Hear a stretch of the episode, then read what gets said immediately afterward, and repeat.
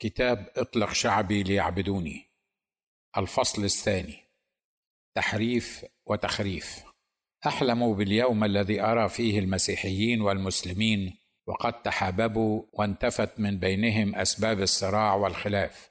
أحلم بوطن يحترم فيه كل الآخر ويتمتع فيه الجميع بالحرية التي خلقنا الله لنستمتع بها دون ترغيب أو ترهيب. أحلم باليوم الذي فيه نترك الصغار يلعبون معا في الشارع والحارة العربية دون أن يسأل أحدهم الآخر عن دينه واسمه وهويته. أحلم باليوم الذي تلغى فيه خانة الديانة من البطاقة وجواز السفر. أحلم برجوع الحب المفقود بين أبناء الوطن الواحد بعد أن قتلهم من نصبوا أنفسهم أوصياء وأولياء وكبار للعائلة المصرية فلقوا حتفهم جزاء لهم بما كانوا يفعلون. ترى هل ممكن أن يتحقق هذا الحلم الجميل قبل قيام الساعة؟ حاولت القيام بتقصي الحقائق والبحث عن مسببات النزاع والخلاف والصراع فرأيت أن أعظم أسباب الخلاف والصراع بين المسيحيين والمسلمين الآن وكل أوان. كان ولا يزال يدور حول كتاب الله أي كتاب هو؟ ما دون به ما هو تأويله وتفسيره. وإذا ما كان قد تحرف من عدمه. ولعل فكرة تحريف الكتاب المقدس هي أم الخلاف الذي يترتب عليه كل ما نرى اليوم من صراع. فالإخوة المسلمون يرون أن التوراة والإنجيل قد تحرفا ولم تعد هي ما سلمه لنا المولى تبارك اسمه. وهذا كما قلت أساس الصراع. وعليه فإن النصارى في نظرهم يؤمنون بكتاب محرف ولذا فهم المغضوب عليهم والضالون. وبالتالي لا بد من هدايتهم بكل الوسائل وحق الجهاد ضدهم. ولو كان المسيحيون قد حفظوا كتبهم من التحريف كما يعتقد الإخوة المسلمون لآمنوا أن الإسلام هو الامتداد الطبيعي للمسيحية كما أن المسيحية هي الامتداد الطبيعي لليهودية ولكفوا المؤمنين شر القتال. ولذا فتطالعنا الصحف والجرائد والمجلات وبرامج التلفزيون والإذاعات كل يوم بسيل من الاتهامات والتعليقات. وقد تصل إلى حد الشتيمة والإهانات ومحاولة إشعال الفتنة بين صفوف الأمة وتفجير الصراعات وكلها تدور حول كتابكم المحرف التوراة والإنجيل. ولست بمدافع عن كتاب الله التوراة والإنجيل. فكتب الله المنزلة هي منزهة عن كل باطل يأتيها من بين يديها أو خلفها وكتب المولى تبارك اسمه تقف شامخة متحدية كل من يحاول العبث بها أو تحريفها والأنبياء الذين استخدمهم المولى في كتابتها ليسوا في حاجة أن يدافع عنهم من في الأرض فهم اليوم في سماء أعدها المولى لهم جزاء من عند ربهم بما قاسوا وتحملوا لكي يدونوا لنا الحق كل الحق. وبالتالي فلن أسوق من الأدلة العلمية والروحية والتاريخية والعقلية والمنطقية ما ينفي عن التوراة والإنجيل تهمة التحريف والعبث مع أن لدي منها الكثير. فليس هذا هو المقام. ولكن ما أريده هو أن نكتشف معا مسيحيين ومسلمين أسباب الداء ونطلب معا الدواء من رب السماء لنقضي بقية أيامنا في سعادة وهناء. ونضع حدا لمشكلاتنا وصراعاتنا ونترك الكلمة الأخيرة للمولى تبارك اسمه لنتجنب العيش في الإرهاب والعذاب. وللوصول إلى هذا المرام لابد للإجابة على ثلاثة أسئلة وهي واحد لماذا يصر الإخوة المسلمون على مسألة تحريف الكتاب المقدس؟ ألا يمكن أن يتنازلوا عن استخدام هذه الفكرة ضد أهل الكتاب؟ اثنين وإن كان من المستحيل التنازل عن هذه الفكرة أفليس هناك من بدائل وأطروحات توقف أو تقلل هذا الصراع؟ ثلاثة. وأخيرا ما هي الخطوات العملية التي يمكن أن يتبعها المسيحيون والمسلمون للعيش في وفاق؟ أما لماذا يصر الإخوة المسلمون على مسألة التحريف في كتاب الكتب التوراة والإنجيل؟ فأقول لأن هذه هي أسهل وأقرب وسيلة للتنكر لكل ما جاء بها ويخالف ما جاء بالقرآن. فمن المفترض أن ما جاء بالتوراة والإنجيل والقرآن هو وحي من واحد فقط قادر عليم جبار وهو فكر المولى تبارك اسمه للبشرية جمعاء ليهدي عبيده الضالين وليرشدهم إلى طريق النعيم الأبدي لعلهم يتدبرون ويتوبون ويرجعون إليه فهو يكثر الغفران. لكن الحقيقة ومهما حاولنا إخفاءها أو تجاهلها أو نسيانها أن هناك خلاف كامل بين ما جاء بالإنجيل والقرآن. ولم يتفق الاثنان إلا في الدعوة للمعروف والنهي عن المنكر وحتى هذه اختلفنا في مفهومها وطرق الدعوة إليها وتطبيقها. وللتدليل على ما أقول أسوق ما يتيسر من الأمثلة البينات. ألف هناك خلاف بين الإنجيل والقرآن في أساس وقاعدة الوجود ألا وهي طبيعة المولى عز وجل. فالتوراة والإنجيل يقولان أن المولى تبارك اسمه هو القدير الجالس على العرش القائم بذاته من لا تأخذه سنة ولا ينام وهو المعروف في المسيحيه بالآب. وكلمته المتجسد جل شأنه وهو السيد الرب يسوع المسيح والروح القدس أي روح المولى تبارك وتعالى. وهذه الثلاثة هي الله الواحد الذي لا شريك له. ويرى الإخوة المسلمون أننا نعبد ثلاثة آلهة وهذا شرك بالله الواحد وإثم يستوجب الجهاد ضده ورد الآثمين إلى التوحيد بالموعظة الحسنة أو بالتهديد والوعيد أو بالسكاكين والخناجر والجنازير والحديد. وهذه واحدة من الحقائق التي حرفناها في كتابنا. فأضفنا الكلمة والروح القدس إلى الله الواحد كما يراها المسلمون دون إبداء أسباب. به هناك خلاف بين المسيحيين والمسلمين حول طبيعة السيد المسيح تبارك اسمه. أهو مجرد نبي جاء منذرا وبشيرا لبني إسرائيل ولما رفضوه تحول إلى الأمم أم هو كلمة الله المتجسد الموجود قبل كل الوجود؟ الله الحق من الله الحق ديان الأحياء والأموات ومالك يوم الدين الذي أطلق على نفسه تعبير ابن الله. وهذه أيضا حقيقة أخرى يرى الإخوة المسلمون أننا حرفناها في كتابنا. مع أنهم لا يبدون لهذا التحريف كما يرون أي أسباب أو حقائق تاريخية روحية أو منطقية فلا تجسد ولا ظهور فهذا تحريف وتخريف. جيم. خلاف ثالث حول مكان وطريقة ميلاد السيد المسيح وكيفيته. فالإنجيل يقول في أكثر من موضع أن السيد المسيح ولد في مزود إذ لم يكن له مكان في المنزل. وأن زواره كانوا أولئك الذين أعلن لهم المولى تبارك اسمه عن مولده وهم جماعة من رعاة الأغنام والحكماء الذين جاءوا من المشرق وعدد قليل من الأنبياء جاءوا ليسجدوا له ويقدموا له الهدايا والإكرام. ولم يذكر تنزيل الحكيم العليم أن الطفل يسوع المسيح قد تكلم في المهد صبية. رغم أهميتها بالنسبة للمسيحيين في حالة حدوثه.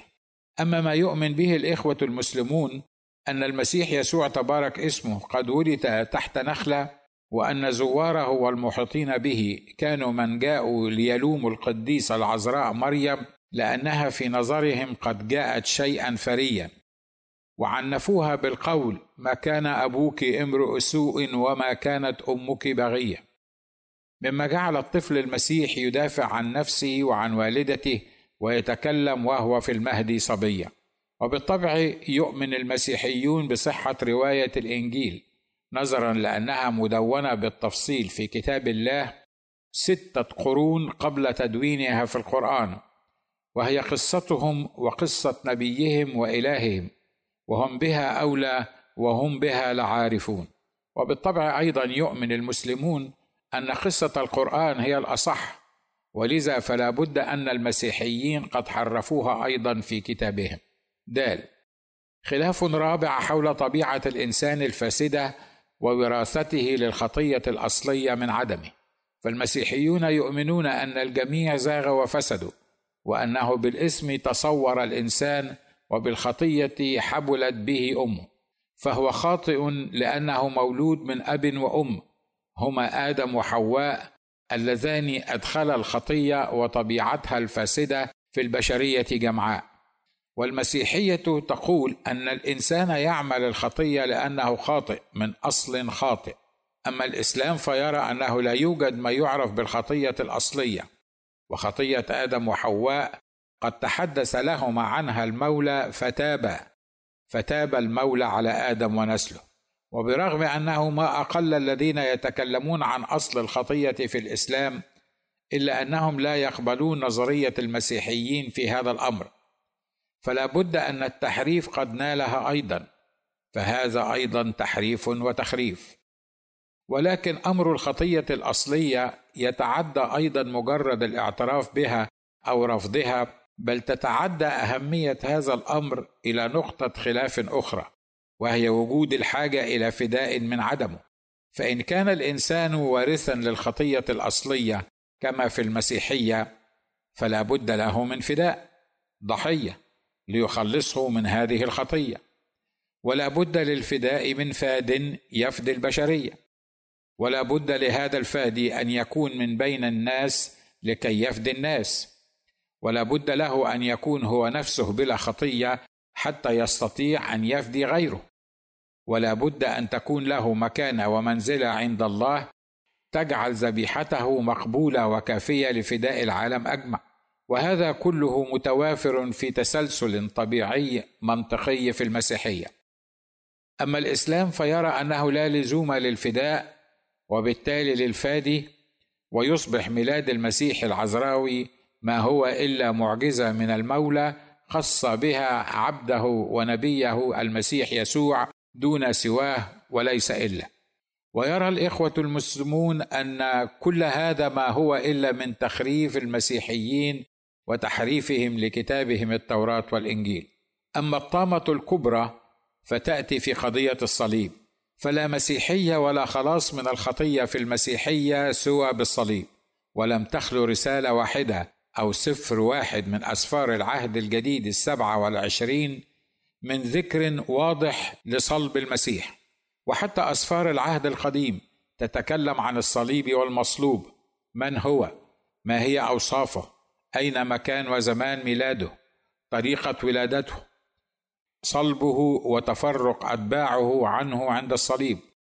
اقتسام ثيابه والاختراع على ردائه عند الصليب. مكان صلبه. كيفية صلبه مع من سيصلب وكيف سيدفن وعن قيامته من الأموات. وكلها تحققت في هذه الحادثة الرائعة التي تمت في مكانها وزمانها وبالطريقة التي وضعها تنزيل الحكيم العليم بآلاف السنين قبل مولد السيد المسيح. ثم بعد ستة قرون بعد أن توارث الأبناء عن الآباء والأجداد قصة الصليب بعد أن بشر بها العالم أجمع فغيرت الخلق وأعطت لهم طبيعة الحملان بعد أن كانوا ذئابا بعد أن كتبت عن الصليب المؤلفات والمجلدات وأمهات الكتب والمخطوطات يأتي الإسلام ليمحو كل هذه بعبارة واحدة ما قتلوه وما صلبوه ولكن شبه لهم. وأن الذين يؤمنون بصليب المسيح أولئك هم في ضلال مبين. وعليهم غضب الله إلى يوم الدين. فسيخلدون في الدرك الأسفل من جهنم النار جزاء لعصيانهم رب العالمين. ولا نفع من الكلام والإقناع بشتى أنواع الأدلة والبراهين. فما صلبوه وما قتلوه ولكن شبه لهم. فهذا تحريف في كتاب الله الأمين سيحصد عذابه المسيحيون. وفي قضية غفران الخطايا والمعاصي تؤمن المسيحية بأنه بدون سفك دم لا تحصل مغفرة وبدون ذبيحة لا قبول للإنسان لدى الله. وليس هناك ذبيح آخر غير المسيح عيسى ابن مريم فاد العالمين. ويؤمن الإسلام بعشرات الأشياء التي تسمح للمسلم أن يغفر له ما تقدم من ذنبه وما تأخر. أما نظرية الذبيحة وسفك الدم فهي رجس من الشيطان. سيؤدي بتابعيها إلى الجحيم فهذا تحريف وتخريف. أما عن خاتم الأنبياء وسيد المرسلين فالكتاب المقدس في عهديه القديم والجديد يعلمنا أن المسيح هو خاتم الأنبياء والمرسلين بغض النظر عن من هو المسيح عند المسيحيين واليهود وأنه لا وحي ولا كتاب بعد كتاب الله التوراة والإنجيل. ويرى الإخوة المسلمون أن خاتم الأنبياء وسيد المرسلين هو نبي الإسلام محمد بن عبد الله ويرون أن كتب الأولين التوراة والإنجيل تشهد عنه لكن المسيحيين واليهود هم الذين نزعوا ذكره من كتابهم محرفين ما أنزل العلي القدير. ويحاول الدكتور مصطفى محمود والدكتور النجار وكل الأزهريين وآخرين في كتاباتهم أن يفسروا بعض المقاطع الكتابية لتأكيد نظرياتهم في تحريف التوراة والإنجيل. وهناك خلاف في طريقة تطبيق الحدود. فلا حدود ولا شروط يطبقها الإنسان على أخيه الإنسان. فلم يعط المولى تبارك اسمه في المسيحية لأي من كان أن يقيم الحد على سارق أو قاتل أو زاني. فله وحده الدينونه وله يوم الدين. أما الإسلام فيؤمن بقطع يد السارق وجلد الزاني والزانية وقتل المرتد عن الديانة إن لم يتب وتطرف البعض في وسيلة تطبيق الحدود. رأيت بعيني طريقة معاقبة طفل إيراني عمره 8 سنوات أحاط به عشرات الرجال لإقامة الحد عليه لأنه سرق رغيف خبز. لم يسرق المسكين الصغير خزانة الدولة ولا البنوك والمصارف. لم يسرق الصغير قوت الناس ولا استورد لهم الفراخ الفاسدة ولا الأسمدة المسرطنة ولا غذاء الكلاب والقطط. وباعه على أنه بلوبيف صالح للاستخدام الأدمي. سرق الصغير المسكين رغيف خبز ليأكل ويملأ ولو جزءا صغيرا من بطنه الخاوية ورآه الشرفاء الواقفون حوله. وأقاموا عليه الحد. رأيته وقد أمسك به الرجال وأرقدوه على الأرض وأجبروه على مد ذراعه الصغيرة تحت عجلة شاحنة كبيرة. يسوقها إنسان منزوع الضمير ليهرس بها ذراع الصغير وسط تهليل الكبار. الله أكبر الله أكبر. لم أستطع أن أكمل مشاهدة الفيلم جرت من عيني الدموع. صليت لأجله ولأجل منفذ الحكم فيه أن يفتح الله عيونهم ليروا مبدأ السيد المسيح وقوله الحق تبارك اسمه. لقد قال لأولئك الذين قدموا إليه المرأة التي أمسكت في ذات الفعل من كان منكم بلا خطية فليرمها اولا بحجر. فانصرفوا جميعا مبتدئين من الشيوخ. تمنيت لو كان هناك مسيحي حقيقي يصرخ في هؤلاء الوحوش قائلا من كان منكم بلا خطية فليصعد إلى السيارة ليقودها ويدهس بها ذراع هذا الصغير. ليست هذه الخلافات التي ذكرتها هي كل نقاط الخلاف. فالمسلمون يؤمنون بجنات تجري من تحتها الأنهار بها حور عين وأولاد مخلدون تمر وعنب وشراب ممزوج. أما ما علمه السيد المسيح تبارك اسمه هو أن المؤمنين به كالفادي والمخلص الوحيد سيدخلون إلى سماء الآب حيث القداسة والجلال. لا يأكلون ولا يشربون لا يزوجون ولا يتزوجون بل يسجدون للحمل قائلين مستحق أنت أيها الخروف المذبوح أن تأخذ المجد والكرامة والغنى والقدرة والجلال والجبروت. لأنك ذبحت واشتريتنا لله أبيك من كل قبيلة وشعب وأمة ولسان. وفي طريقة نشر الدعوة يرى المسلمون أن الجهاد فرض من فروض الرحمن وأنه كتب عليهم الجهاد كما كتب على الذين من قبلهم. وأن من لم يمت مسلما فلن يقبل منه إيمانه يوم الدين وهو والعياذ بالله من الخاسرين. والمسيحيون يؤمنون أن من لا يؤمن بالمسيح يسوع ربا وسيدا ومخلصا وفاديا فنصيبه في البحيرة المتقده بالنار والكبريت. يرى المسلمون أن الإسلام دين ودولة وأن كل بلد تم فتحها سواء باستسلام أهلها لقوة الغزاة أو تلك التي أخذوها بسيوفهم هي ملك لهم وعلى أهلها أن يدخلوا في دين الله أو يدفعوا الجزية عن يد وهم صاغرون. فلا يحق لهم فتح الكنائس فيها. وإن تهدمت كنائسهم فلا تبنى. أما المسيحيون فيؤمنون أن لا غزو ولا فتح ولا جزية ولا خراج في المسيحية. فمن لم يؤمن بقلبه ويعترف بفمه بالسيد المسيح مخلصا فلن يخلص. والمسيحية مملكة ملكها هو الله سبحانه وتعالى وحده الذي أعطى تلاميذه قوة على نشر كلمته وإقامة الموتى وشفاء المرضى بإذن الله. ومن هنا نرى أن اتهام المسلمين لنا بتحريف كتابنا قد شمل كل ما في كتابنا من تعاليم. فإن كنا حرفنا طبيعة المولى تبارك اسمه وحرفنا حقائق طبيعة السيد المسيح وحرفنا قصة ومكان وزمان ميلاده حرفنا قضية الصلب والفداء والقيامة حرفنا حقيقة من هو خاتم الأنبياء وسيد المرسلين. حرفنا في حقائق إقامة الحدود وتعليم الدين والدولة. اذا فماذا بقي للمسيحيين من كتابهم الأصلي؟ فلم يعد هذا الكتاب كتابا محرفا بل هو كتاب جديد كتبه ظلمة وكفرة وملحدون بالله. حتى أنهم غيروا كلماته وبدلوها وهو الذي لا مبدل لكلماته. فإن آمن الأحباء المسلمون بالتوراة والإنجيل الذي بين أيدينا واعترفوا أنها غير محرفة وصحيحة لن يقوم مقام للإسلام والمسلمين بعد. فعليهم أن يدخلوا في دين الله المسيحية. ولو آمن المسيحيون بوحي القرآن وحفظه كما هو لتخلوا عن كتابهم وتعاليمهم ودينهم ولأصبحوا مسلمين. فمما تقدم نأتي للنتيجة الحتمية المعروفة هو أنه لا بد من الإيمان بأن أحد الكتابين قد تحرف وأدخلت فيه يد البشر كل هذا التخريف وهذا لن يحدث لا مع المسيحيين ولا المسلمين. ولأن المسيحيين لا يؤمنون بكتابة كلمة واحدة ولا حرف واحد على ما دونه الله في التوراة وأسفار العهد القديم والجديد فهم لا يؤمنون بالإسلام والقرآن.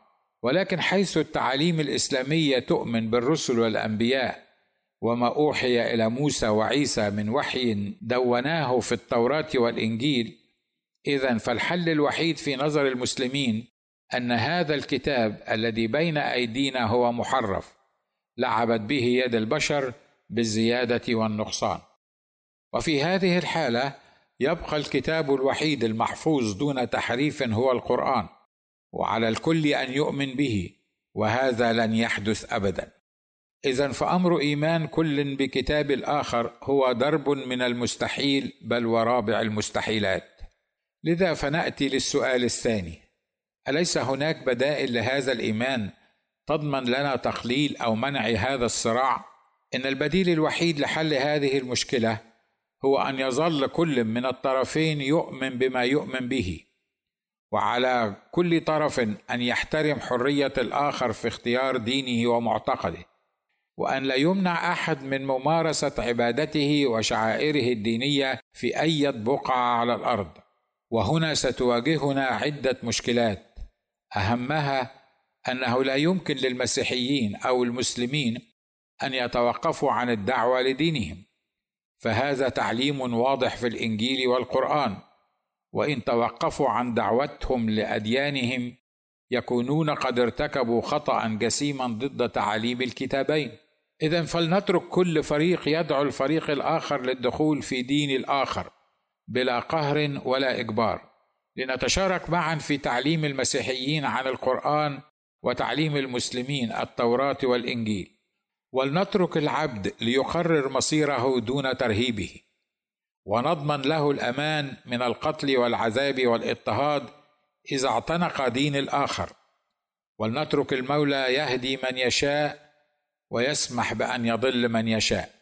أما عن الوسائل العملية التي تضمن تحقيق هذا كله فكثيرة لكن أهمها هي واحد أن تطلق حرية بناء الكنائس في أي مكان في البلاد العربية وهكذا حرية بناء المساجد.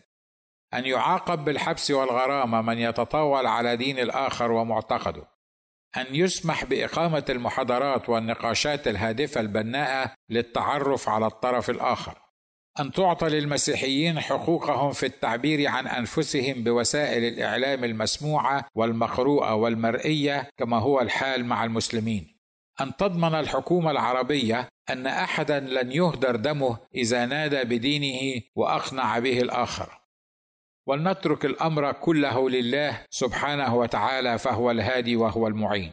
لنترك له وحده الدفاع عن دينه وأنبيائه. وليعاقب هو الاثم والمحرفين الضالين. وليقبل توبة التائب فهو الغفور الرحيم. اللهم أصلح أحوالنا وشؤون ديننا ودنيانا. اللهم هبنا محبة لنحب أعداءنا وكل الذين يسيئون إلينا ويضطهدوننا. اللهم اهدنا إلى ما فيه نفع أنفسنا وبلادنا. اللهم وسع مداركنا لنفهم أنك أنت القهار وأنك تحيي وتميت وأنت السميع العليم يا رب العالمين. آمين.